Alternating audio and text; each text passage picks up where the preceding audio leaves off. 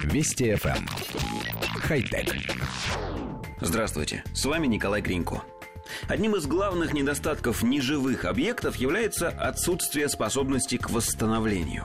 Если живой орган, получив небольшие повреждения, через какое-то время регенерирует, то, например, манипулятор робота или корпус самолета эти повреждения накапливает.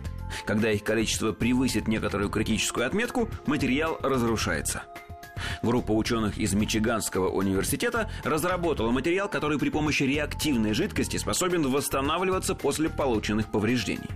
Восстановление происходит при помощи вещества под названием трибутилбаран, расположенного между двумя полимерными листами.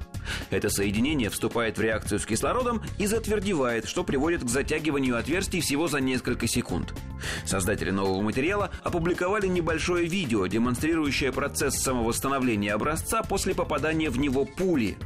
Разработанный американскими учеными материал не является уникальным, однако он выгодно отличается от других самовосстанавливающихся материалов, поскольку способен значительно быстрее залечить полученные повреждения. Благодаря этому свойству он может найти применение в космической отрасли, поскольку любое повреждение оболочки корабля или скафандра представляет смертельную опасность. Коллектив редакции нашей программы считает сообщение о том, что изобретен жидкий терминатор, а именно так озаглавлена эта новость, глупостью. Мало того, даже слово «изобретен» здесь неуместно.